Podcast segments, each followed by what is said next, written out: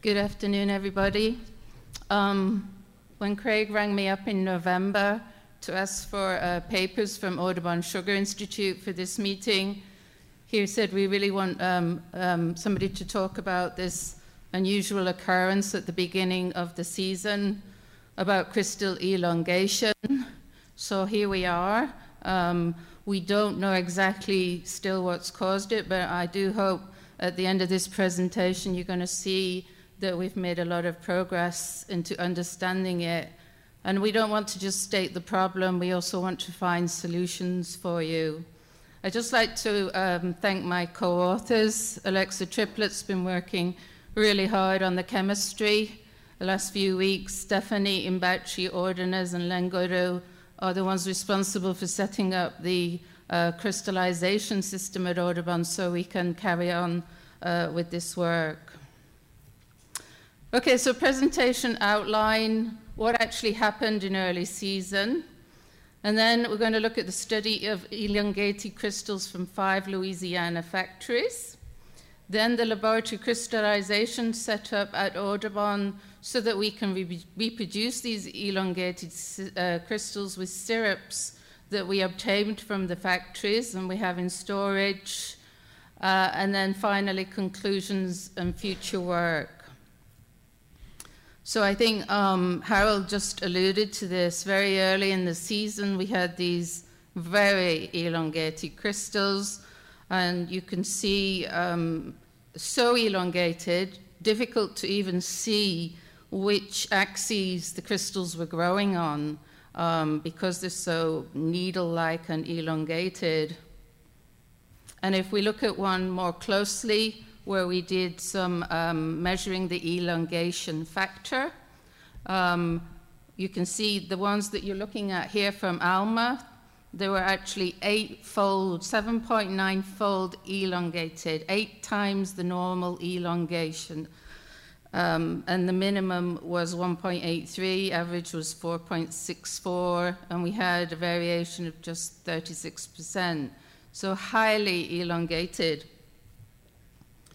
And what were the weather and factory conditions that were causing this? Well, first of all, it's the more we're having these longer crop seasons, and again, Harold alluded to that, we're starting earlier. We're starting in mid-September, so obviously it's more hot. And in this case, it was unusually dry and warm. Not all the factories had the problem, a lot did though, and those that did had slow pan boiling rates, and again, as Harold mentioned, some of them had slight centrifugation problems. So we went round and, to the factories and were asking questions, and one thing, they were all saying that their crusher juices had a low pH, 4.8 to 5.2, we normally get about 5.5. In Louisiana, and this is a very strong indicator of microbial deterioration. When you get microbes deteriorating, they form acids, and that was what decreases the pH. The other thing that was really interesting and unusual is the Haze dextran. So the Haze dextran is actually a misnomer. It's you add alcohol, you form a haze, and you measure the Haze dextran, but really you're measuring Haze polysaccharides. But this was not elevated. So that kind of indicated that perhaps what was causing this was low molecular weight, smaller molecules that may be causing this. One factory, I asked them, have you noticed anything different? And they just said in the yard, they smelt some alcohol. Now, one factory in Louisiana has a HPLC system, so they can measure glucose and fructose, and that came in handy with this study because across that early season, when they were having this elongation, the glucose was higher than the fructose, and that's a strong indication of fructan. Fructan, I've been mentioning the last few years in Louisiana here at ASSCT. That is long and short chains of fructose, whereas dextran is actually made up of small, short and long chains of glucose. It's the opposite. So that was another indicator that dextran wasn't causing this problem. And then early on, we noticed the molasses was containing a lot more fructan than normal, and I want to show you that here. So it wasn't till 2017 we realized that we'd underestimated fructan in Louisiana. So if you look at the green columns, that's 2017 ALMA, 17 ALMA, and in the yellows, the 2018. Notice that in 2017 and 18, they started the grinding season later, early October. And so if you look at last year, 2022, when we had this elongated grain, you can see they started earlier, and notice those blue columns are much higher than what we had in 2017 and 18. So we knew we had elevated fructan. And you can see across those first 7 weeks, we tended to have higher fructan, but it did get better across the season. Now, we also I've added a couple more factories in 2022. I've added St. Mary because they had this elongation pretty bad, and then Sterling, who didn't have it so bad. But so the first thing I want you to notice is week 3 on the bottom here. If you look at week 3, so notice that all the factories, the ALMA, Sterling, and St. Mary, Sterling's in orange, St. Mary's in gray, they all had higher fructan than in 2017 and 18. And so they were all a little elevated. And you can see in week 4 here that Sterling tended to have slightly less. And then we looked here at the dextran. Now, this is antibody dextran. In other words, it's specific to dextran. We're definitely measuring dextran with this method, but we're picking up low, medium, and molecular weight dextran. But the first thing you can see is the ALMA 2017 and 18 in the green and the yellow. The dextran in October in those 2 years was much higher than in 2022 in the blue. And also Sterling and St. Mary were lower as well. But notice Sterling had the higher dextran, and that kind of tied in with what they were saying to us, that they weren't getting these elongated crystals as much as the others. So that there is an indication there of why. Now, are we totally surprised that we're picking up fructan and dextran in the same molasses? Not totally. Dr. Giovanna Ayuta from the Audubon Sugar Institute's done some very good work in the last few years. She's looked at microorganisms in crusher juice, and you can see here she's found a lot of different microorganisms. That isn't new. That has been known for a few years, about 30 years, that there's not just one microorganism forming dextran in crusher juice. But what was really a surprise was most of those bacteria, and at the bottom you've got Saccharomyces cerevisiae, which is yeast. All of them tended to also produce fructan as well. So we know that they can produce both, and they often produce both. What we don't know is why do they switch? Why do they go maybe back and forth, producing dextran sometimes or fructan? Dr. Ayuta is working on that, and she's looked at some factory conditions that affect the production of fructan and dextran. Okay, so now we go to the study of the elongated crystals from 5 factories. You can see on the bottom row, we got 5 raw sugars from ALMA, Lula, Rehisland, St. Mary, and Westfield, and we got a control that had the normal size. We actually washed all these sugars carefully because we wanted to wash the molasses layer off the crystals, because what was causing this elongation had to be in the crystal. You can see when we washed them, some of the colors went down. It is known, it's well known that some colors prefer the crystal over the molasses, so that wasn't new. And this is just a little diagram to show you what we did. Here's the raw sugar crystal here. It's got a slight molasses layer around it. We washed it with 66 pure sucrose solution, very gently mixing it. Then we washed it with methanol, saturated ethanol, and then isopropyl alcohol, and we ended up here with the wash crystal. The next thing we had to do, we had to put a number on this elongation. If we were going to try and find what was causing it, we needed to compare it with certain chemical parameters. We needed a number. We used particle size analysis. But when we looked at these particle size graphs, we thought this isn't adding up, because some of them that were highly elongated had crystals shifted to the left, so it wasn't adding up. And we checked visually. Here's some micrographs of the wash crystals. You can see the control, normal crystals, and all of them had elongated, particularly ALMA. And then we realized, and ALMA's in the green, it should have been much more to the right. We realized that what was happening in the machine, it was, they were so long, the crystals that were breaking. So obviously that was that, we can't use particle size analysis to do this work.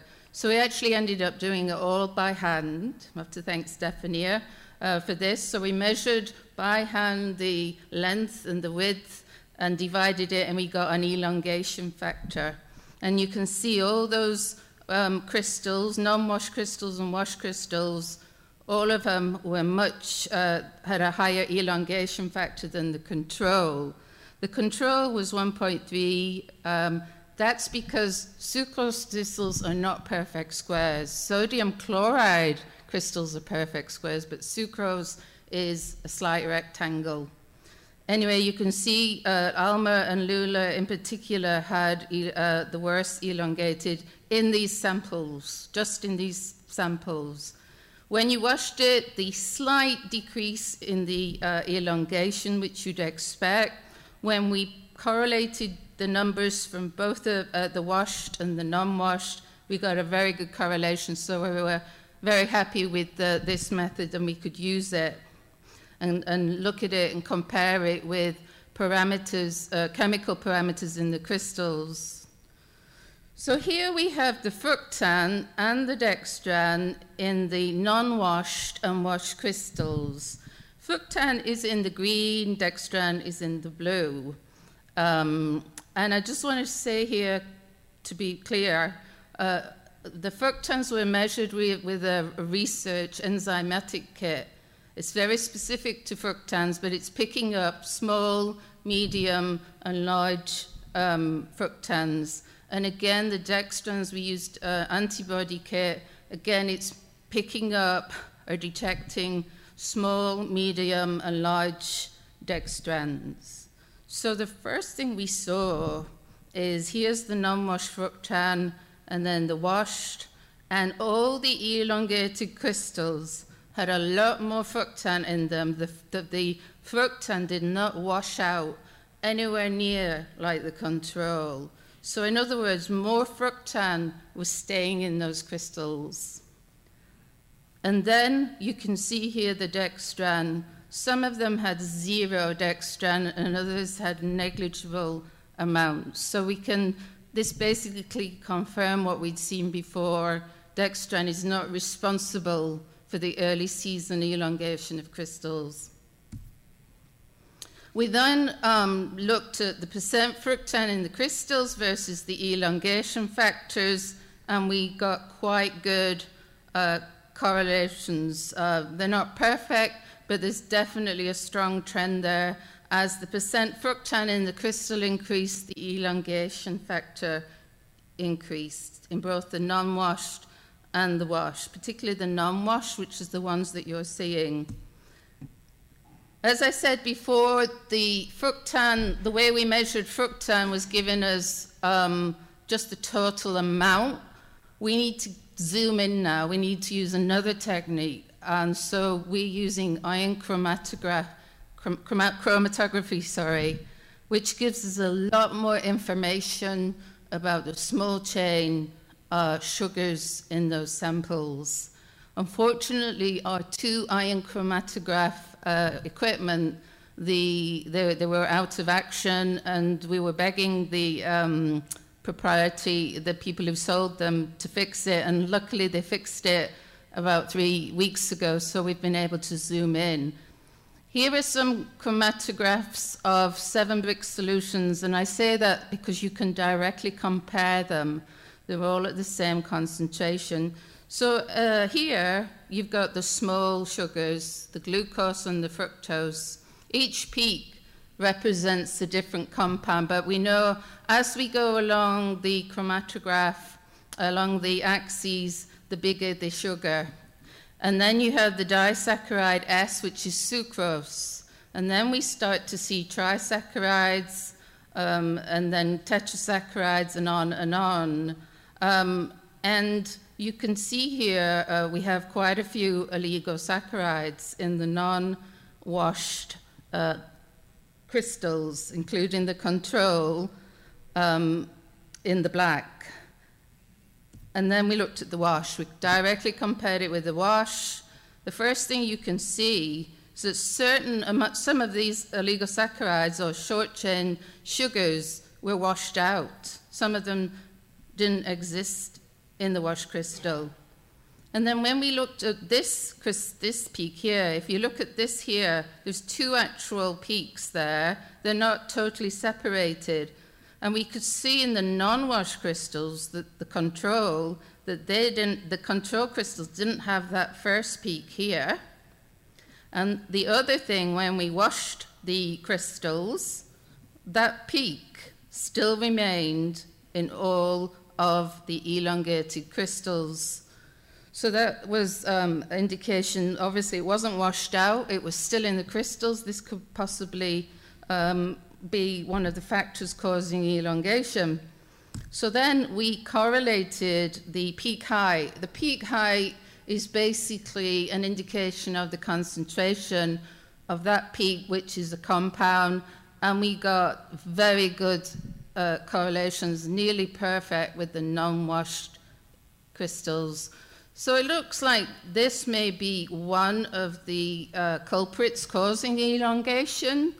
But we still can't say for sure, because we have to identify it using LCMS, mass spectrometry. We can also use specific enzymes.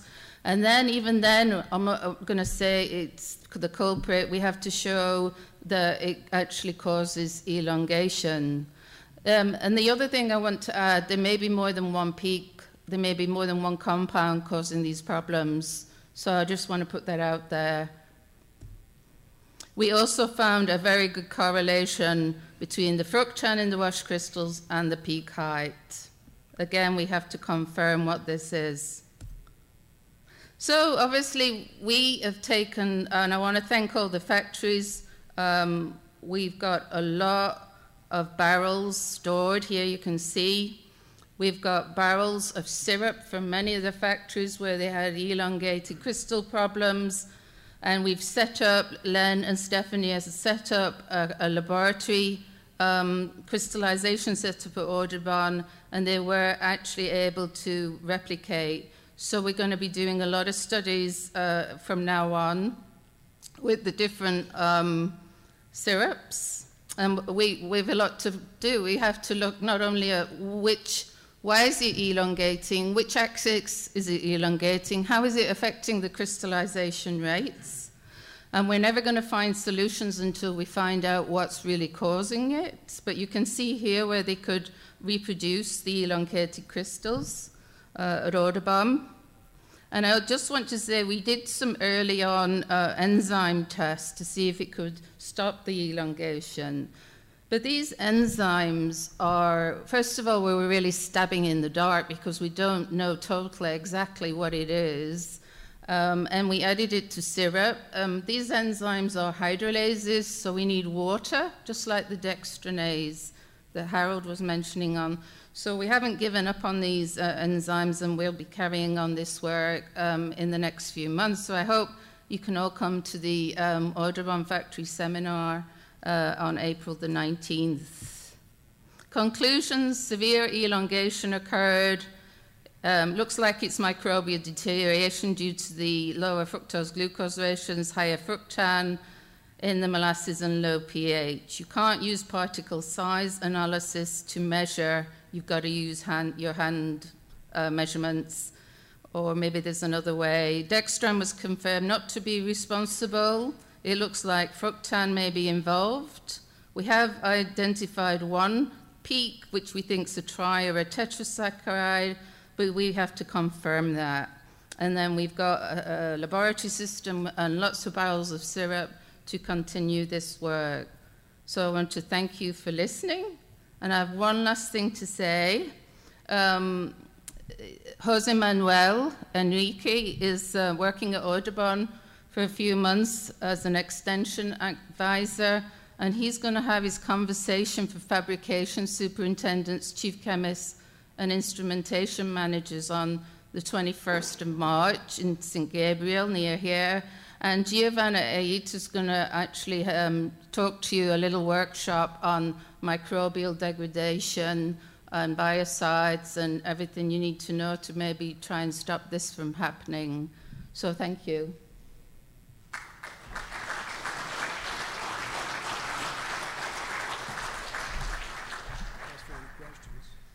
Any questions? Thank you so much for your extensive work on this particular thing. Are we the first ones in the world that have this problem? No, that's a good question. One of the reasons we zoomed in on the fructans was in South Africa, about in the 80s, they found out that there was 3 oligosaccharides, they're called castoses, was causing it. Now, we don't know if it's the same elongation they got, but it was a possibility. So, but even then, I still can't say exactly. We don't have the scientific evidence still to say it's exactly what they've been getting. So we still have to keep an open mind. I understand. And with this fructan being in the crystal itself, will this affect the refiner? All I can say is that it's possible that the refinery's got elongated crystals. I can't really answer that. Harold?